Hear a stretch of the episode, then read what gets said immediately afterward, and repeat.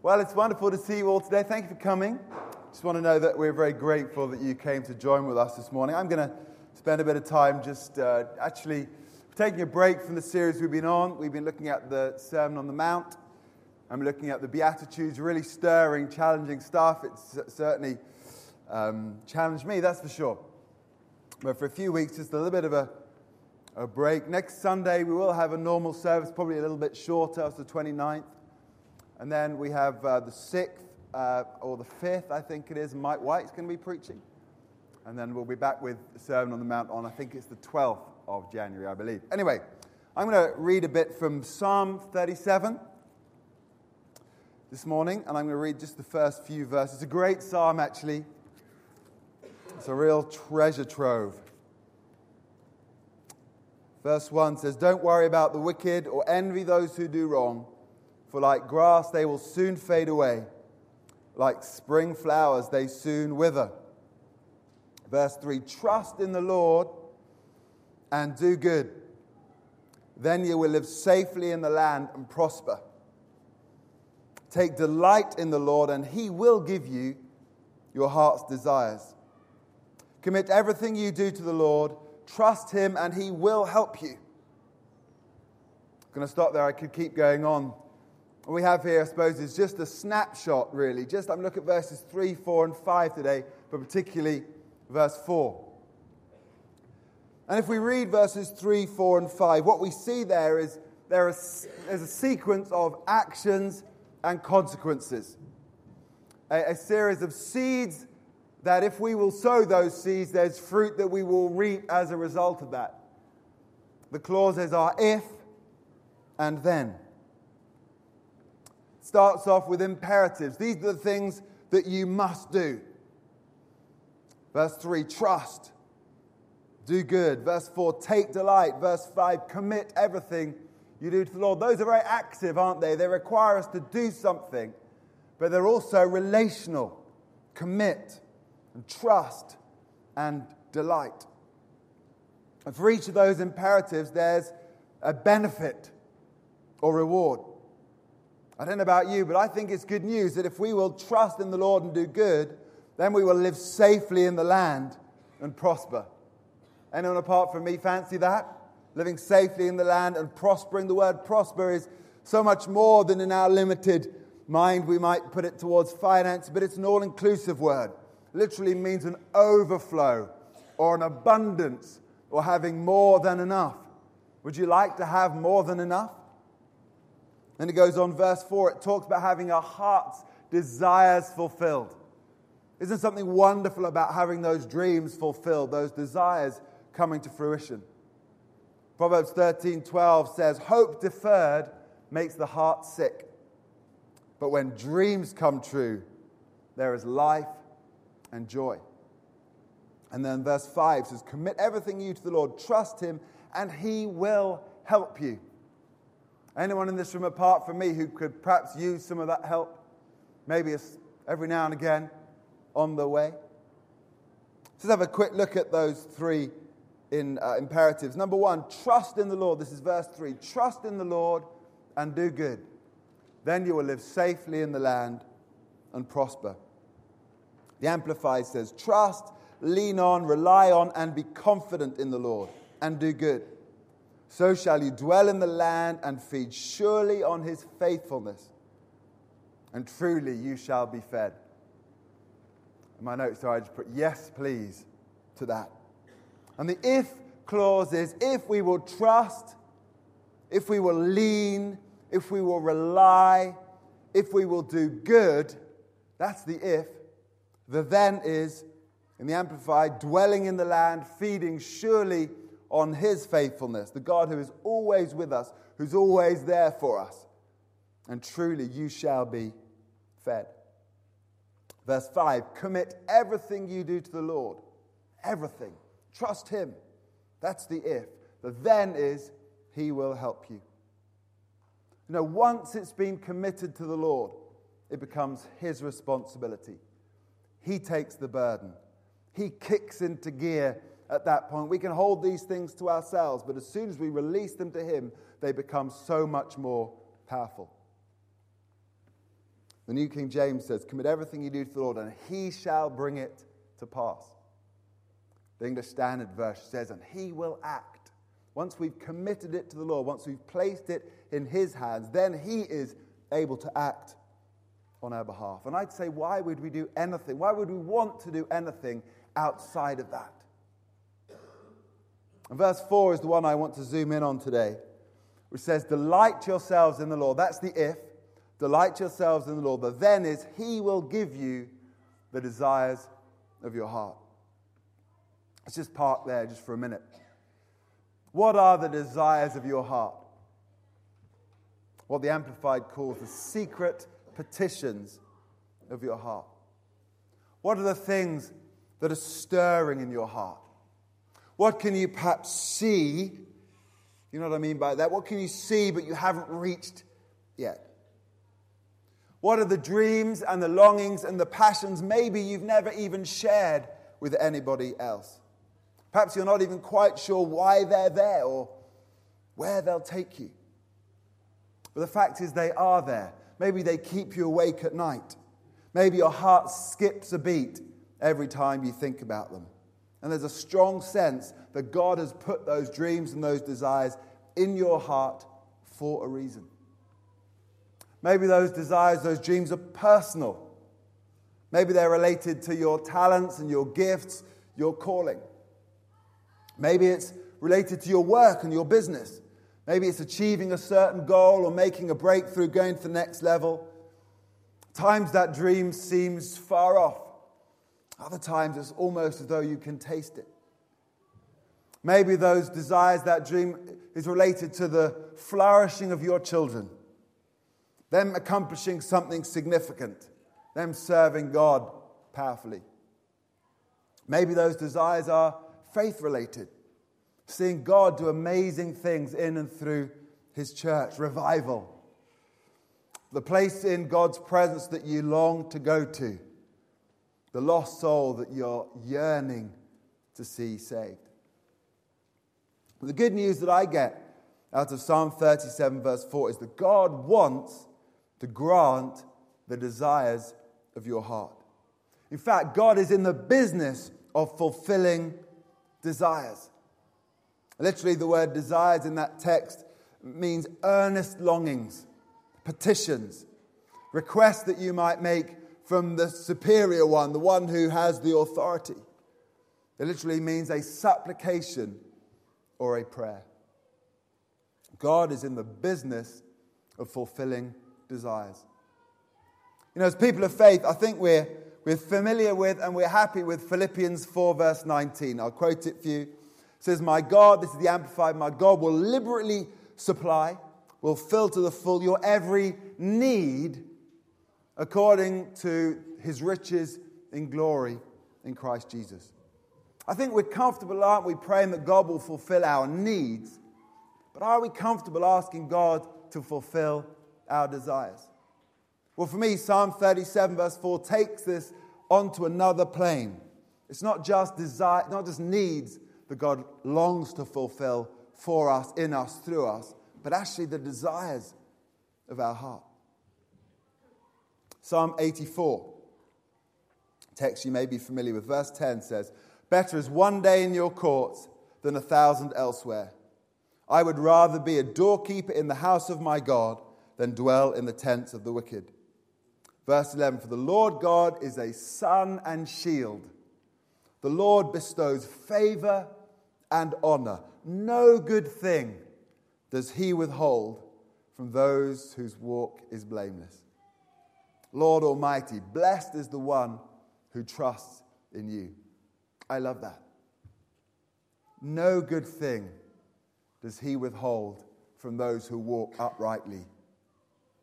God is not a withholder, God is a blesser, He is a fulfiller, a rewarder. This is God's heart. He's not some cosmic meanie. He's not some super holy party pooper. He is a sun and shield. He bestows favor and honor on his children. The New Living Translation talks about grace and glory. And it says, the one who trusts, One who trusts him is blessed, happy, fortunate, to be envied, as the Amplified says. God is not a withholder, he is a fulfiller. Another passage, a little passage we're used to, Matthew chapter 7 says, Keep on asking, and you will receive what you ask for. Keep on seeking, and you will find. Keep on knocking, and the door will be open to you. For everyone who asks receives, everyone who seeks finds, and to everyone who knocks, the door will be open. So, kind of holding that in mind, back to Psalm 37, verse 4 says, Delight yourself in the Lord, and he will give you the desires of your heart. So, if God is a dream fulfiller, the question becomes what's our part? what's the key that unlocks the door? What's, what's the obedience step that produces this blessing, this favor, this honor? What is the seed, if you like, that produces that fruit? And the answer, the key is delight yourself in the Lord. Delight yourself in the Lord. To which I'd say, great, let's do that. But what does that really mean? I'm not sure that the word delight is a word that we tend to use so much these days. So, to, to probe and, and ask the question, what does it mean to delight in the Lord? How do we do that? I'm going to take you to another passage, and that is Job chapter 22. Again, it's a passage I quote from frequently. And I'll read you a, chunk here, actually, and there's a process that it takes through. I'd like you to notice that the, in the middle, there's the target verse that talks about delighting. Before that, there's a series of instructions, guidelines, imperatives. These are the things that we must do that make up the delighting. The delighting comes in the middle, and after that, there are the rewards and the blessings that come when we delight ourselves in the Lord. It's a great passage. I'll read it from verse 21. It says, Submit to God, and you will have peace. Then things will go well for you. Listen to his instructions and store them in your heart. If you return to the Almighty, you will be restored. So clean up your life. If you give up your lust for money and throw your precious gold into the river, the Almighty Himself will be your treasure. He will be your precious silver. Here we go, verse 26. Then you will take delight in the Almighty and look up to God. And here come the benefits. You will pray to Him, and He will hear you.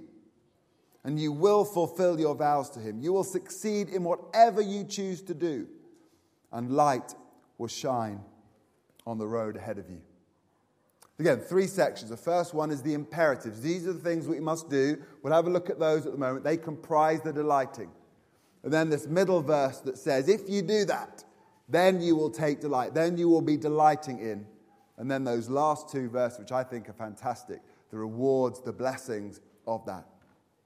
So let's look at the commands. There's, there's three essentially that we're going to look at. If we do this, I can confidently say in our life we will qualify as one who is delighting in the Lord. And the first one is uh, verse 21, which says, Submit to God and you will have peace.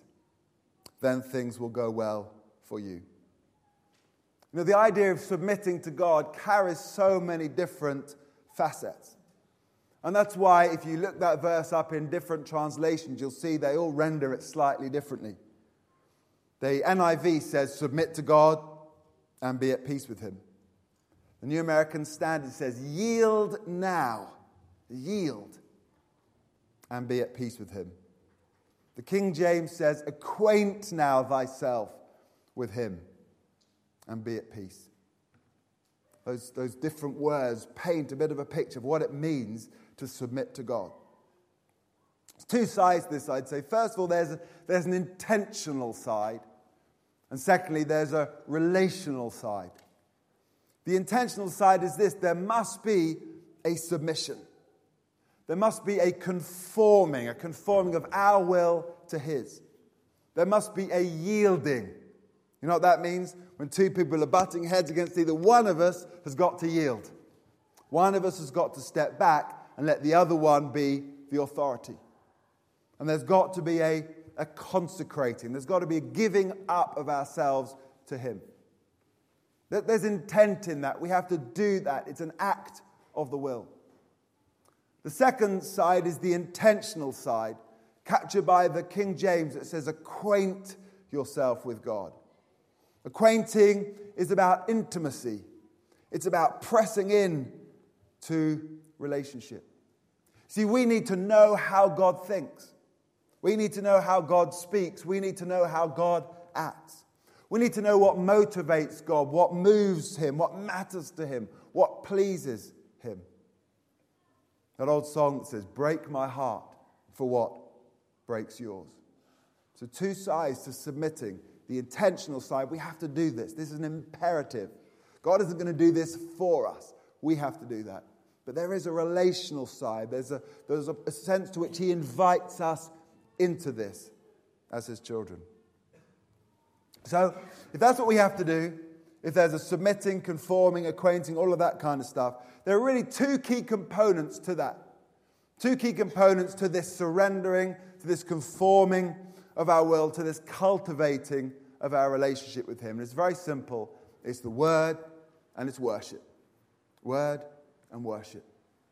And it's in those two things that, that that's where he, he captures our heart, or where we capture His heart.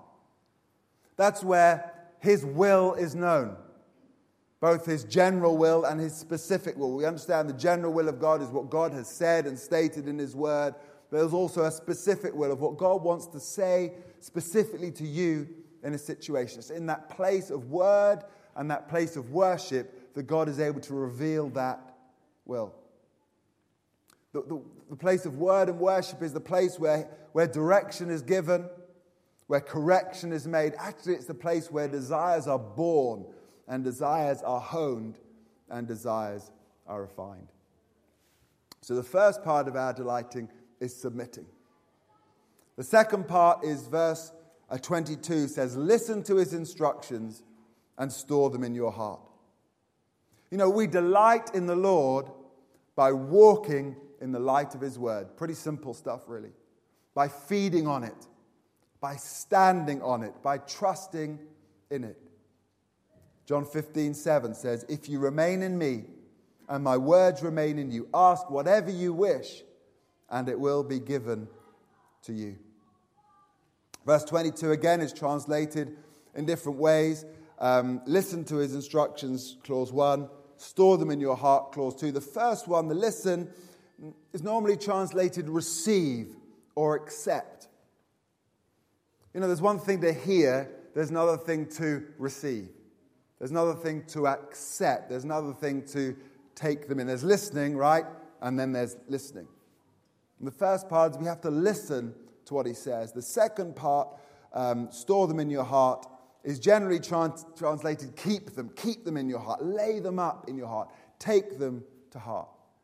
And actually, the literal idea here is it's a kind of construction word. It's the idea of establishing or erecting or planting something. We have to establish, we have to plant God's word in our heart. In other words, God's word has to become our pillar, it has to become our rock, it has to become our anchor. This is what it means to delight in the Lord.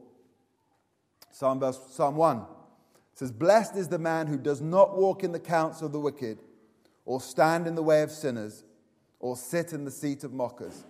But his delight is in the law of the Lord and on his law he meditates day and night. He is like a tree planted by streams of water, which yields its fruit in season and whose leaf does not wither. Whatever he does prospers. Same picture there, same kind of pattern. So, a major part of delighting is giving the Word of God priority, prominence, preeminence. Psalm 119.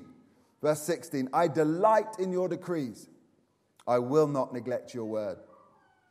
Verse 24 Your statutes are my delight, they are my counselors. Verse 35 Direct me in the path of your commands, for there I find delight. Verse 47 For I delight in your commands because I love them. That's Old Testament. The New Testament, Romans 7:22 says, "For in my inner being, in my heart, I delight in God's law, in God's word." As a statement, you will never delight in the Lord more than you delight in his word. You will never delight in the Lord more than you delight in his word. There's a quote for you from Derek Prince that many of you may know. And he said, Your attitude towards God's word is your attitude towards God himself. You do not love God more than you love his word. You do not obey God more than you obey his word. You do not honor God more than you honor his word. You do not have more room in your heart and life for God than you have for his word. So, the second part of delighting is listening to his word, storing it up in your heart. And then the third one is verse 23 says, If you return to the Almighty, you will be restored. So clean up your life. The next part of delighting is to turn your back on sin. Again, there's, there's an active side to this and there's a relational side. The, the active side is there's an intentionality to this. I have to avoid this, I have to move away from this. But there's also a relational side, a desire in us not to grieve, not to hurt the Holy Spirit. We've talked about that a bit in the last few weeks. Most, most translations actually don't paraphrase it to clean up your life. Actually, they talk about removing wickedness far from your tent. It's a picture, isn't it? I, I, can, I can visualize that. Take it away from your tent, where you are, where you live. Take it as far away as you possibly can and abandon it there. We don't play with it. We don't entertain it or flirt with it. We, don't, we avoid it. We run from it. We resist it. We hate it. We despise it. We reject it. 1 Thessalonians 5:22 says, "Avoid every kind of evil." This is part of our act of delighting in the Lord. King James says, abstain from all appearance of evil. If it looks like evil, if it smells like evil, if it sounds like evil, it probably is. Abstain from it, run from it, flee from it. Proverbs 8:13 says, To fear the Lord is to hate evil. I hate pride and arrogance evil behavior, and perverse speech. You could add to that list doubt and fear and unbelief, laziness, malice, anger, gossip, selfish ambition, whatever you like. Added on. To fear the Lord is to hate evil. There's a slightly more positive flip to that. Psalm 145, verse 19 says, He will fulfill the desires of those who reverently and worshipfully fear him. Again, Proverbs 8:33. Part of fearing of the Lord is the hating of evil. It's the removing of wickedness far from your tent. And it says here that he will fill the desires of those who reverently and worshipfully fear him. Psalm 34, verse 9 and 10 says, Oh, fear the Lord, you his saints, revere and worship him. For there is no want to those who truly revere and worship him with godly fear. Isn't that amazing? There is no want. Verse 10 The young lions lack food and suffer hunger, but they who seek, inquire of, and require the Lord by right of their need and on the authority of his word, none of them shall lack any beneficial thing. See how there's a pattern developing here.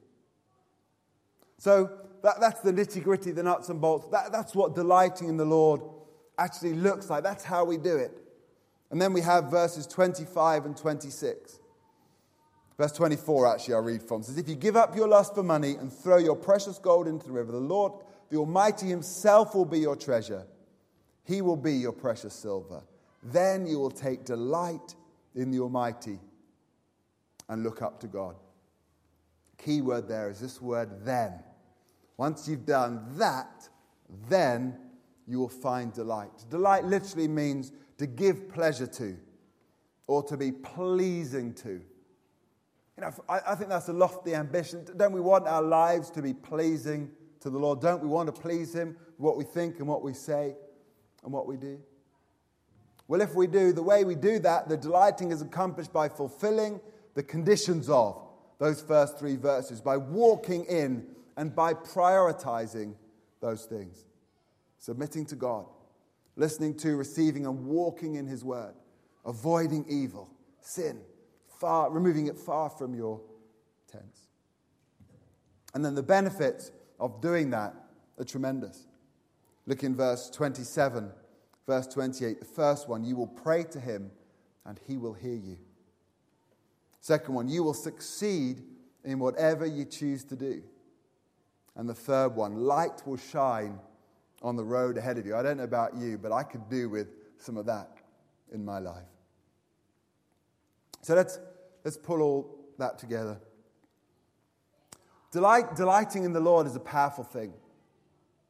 Delighting in the Lord, if you like, will result in a whole lot of ducks pointing in the right direction. If you've done, fulfilled those three ifs, it will result in a, a natural realigning of your priorities, a re-establishing in your life of order and authority. I think what an impact. Focusing on God's word and focusing on worship in your personal life and corporate life, think what an impact that could make. And then taking it back into Psalm 37, verse 4 Delight yourself in the Lord, and he will give you the desires of your heart. The benefit of delighting in the Lord is that that is the climate in which desires are fulfilled. Delight, if you like, is an incubator. It's a greenhouse where dreams are formed, where desires grow and reach their fulfillment. And I think you can read Psalm 37, verse 4, one of two ways. Delight yourself in the Lord, and he will give you the desires of your heart.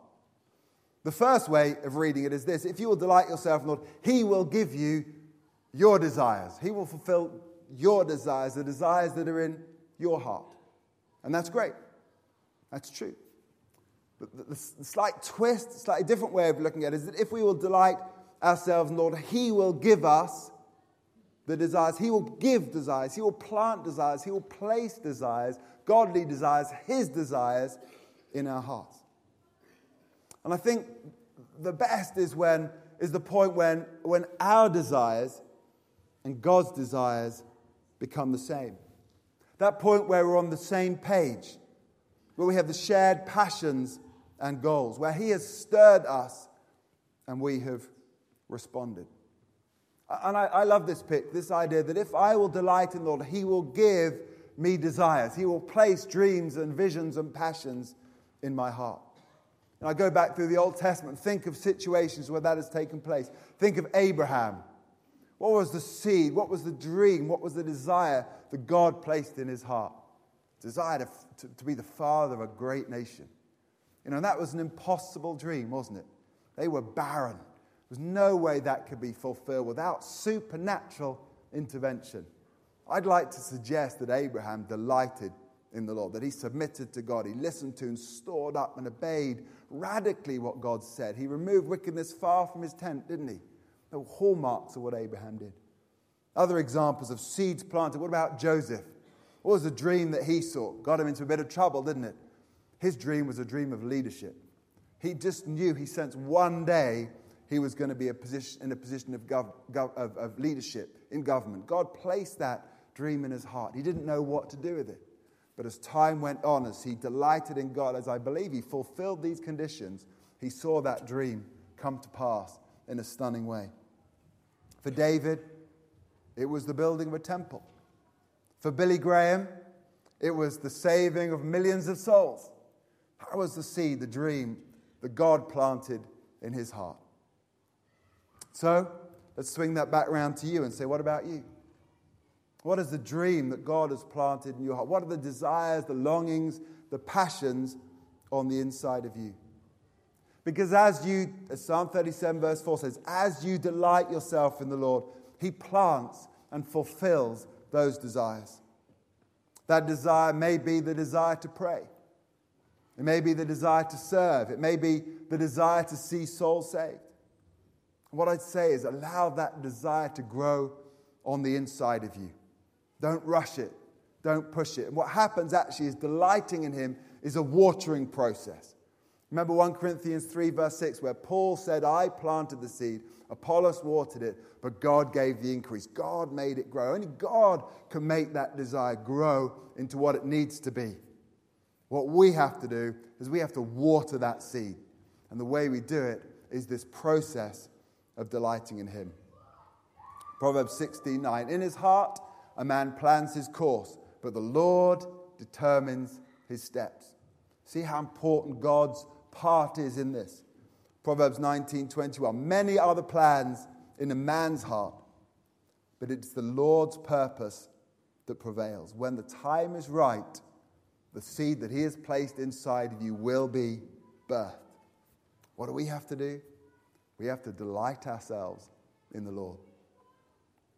Let's kind of wrap this up, and I'm going to give you a bit of a challenge. Just three quick points. Number one, you do the delighting, and He does the fulfilling. Don't get those two the wrong way around. You do the lighting, He does the fulfilling. It's the sowing and reaping principle. Number two, the delight comes before the fulfilling. Again, it's an if then. If you will delight yourselves, or then he will fulfill the desires of your heart. And third summary point is God's best is when your desires and his desires become one and the same. So, leave you with a bit of a challenge this morning. The new, the new year gives a wonderful opportunity, doesn't it, for reflection for realignment. I don't know about you, I'm charging like a mad bull, I think, into the new year. And if not, not careful, it's going to be January the 6th, and I won't even have noticed or processed anything. New year gives a wonderful opportunity for a new start. You may even be bold enough to make a resolution or two. So, as in the context of that, in the context of reflection, challenge today, I guess, is does your lifestyle does your time management, do your priorities reflect a man or woman delighting in the Lord? Can people see that on you? Are you a person of the word and a person of worship? Do you unconditionally yield to God and His word? Do you love His word? Do you delight in His ways? Or are you resistant? Do you run away from anything, any sin, any evil that might jeopardize this? So I'm going to give you two challenges actually. The first one is to ask the Holy Spirit to show you today, as you look back 2013, look forward to 2014, are there any areas in your life that you need to submit to Him afresh? Any part of those three conditions, those three ifs, that I gave you that you need to grab hold of and say, Do you know what? I need to do that. I need to run away from evil. There's, there's something that I need to remove far from my tent. I mustn't play with this any longer. It's got to go. Do you have that, that, that passion for His word and to worship Him and to listen to what He says and to store it up and grow strong in your heart? And are you submitted to God? Are you yielded to Him? Are you acquainted with Him? Are you in relationship, fellowship with Him? Have you surrendered to Him. You know, and I, I stand at the front with a microphone and splurt a lot of words, and that's wonderful, I'm sure. But at the end of the day, what's God saying to you? What's the Holy Spirit stirring? Is there anything that says, do you know what? There's just a little course correction that needs to be made here. Well, we'll respond in a minute. John will lead us in a bit of worship, and I'm going to give you the opportunity just to ask God that question Is there anything inside of me, Holy Spirit, that you are just nudging and poking? today. And the second part of the response, that's number one. Number two is what about the desires of your heart? Are you making progress? Are there dreams inside of you that, that are frustrated? Maybe, maybe even dreams, old dreams that seem to have died. And if you have dreams, today's a great opportunity to refocus on those It's an opportunity to rededicate them to the Lord. Ask Him to stir them up again. And perhaps if you're, if you're sitting there thinking, well, that's great, I don't have anything lofty or wonderful, or I don't have any passions particularly that I even think of, then I'd say to you today, why don't you ask? just pray and say, Lord, just stir in my heart. Just give me something, some dream, some desire, some purpose. Lord, you've said if I will delight myself in you, you will give me the desires of my heart. And so, wherever you fall on that spectrum, I just encourage you today and just say and ask the Lord and say, okay, what do I do with this? What do I do with this dream? I know what God will say. He'll say, delight yourself in me. Don't, don't look at the dream per se. Don't look at the goal per se. Look at me. Delight yourself in me, and I will give you the desires of your heart. So the first part of the response is say, okay, Lord, is there anything you're showing me, nudging, poking today? And the second one is to take your dreams and your desires, those things that you're holding, take them to the Lord today and say, okay, Father, what are you calling me to do? Let's pray. I'll ask John if he would mind coming forward. And Mary, I think. Let's pray, shall we?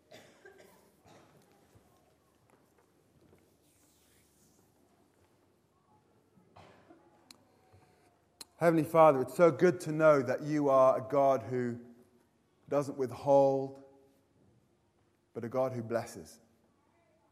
You know there's something amazing about a longing fulfilled. There are reasons why you plant desires and dreams in our hearts. We have some of those, and we, we know they didn't come from us. We know that you've placed them in there, perhaps because they're unusual, perhaps because they're extremely difficult. But Lord, I believe that you're in the business of planting desires and fulfilling desires because you want to use us for your glory. In this room today are many people at different places. Some are on the crest of seeing a dream fulfilled. Thank you, Lord, for that. Some people are perhaps frustrated, wondering what to do with this. Maybe it's died, the embers are only just still alight. Maybe there are others thinking, oh, if only I had something like that, something that I could grab a hold of to give me that purpose. And Lord, I just pray as we respond this morning, as we take those questions to you, Lord, I just pray that everyone would have an open heart. It's so easy just to tuck it away and say, no, nah, I'm not going to attend to that. But there's something powerful about listening to what you've said. It may just be a small thing, something powerful about doing that and seeing things changed. So, Lord, as we just spend the next five, ten minutes in worship, in response, we'd say, Lord, come and do business with our heart.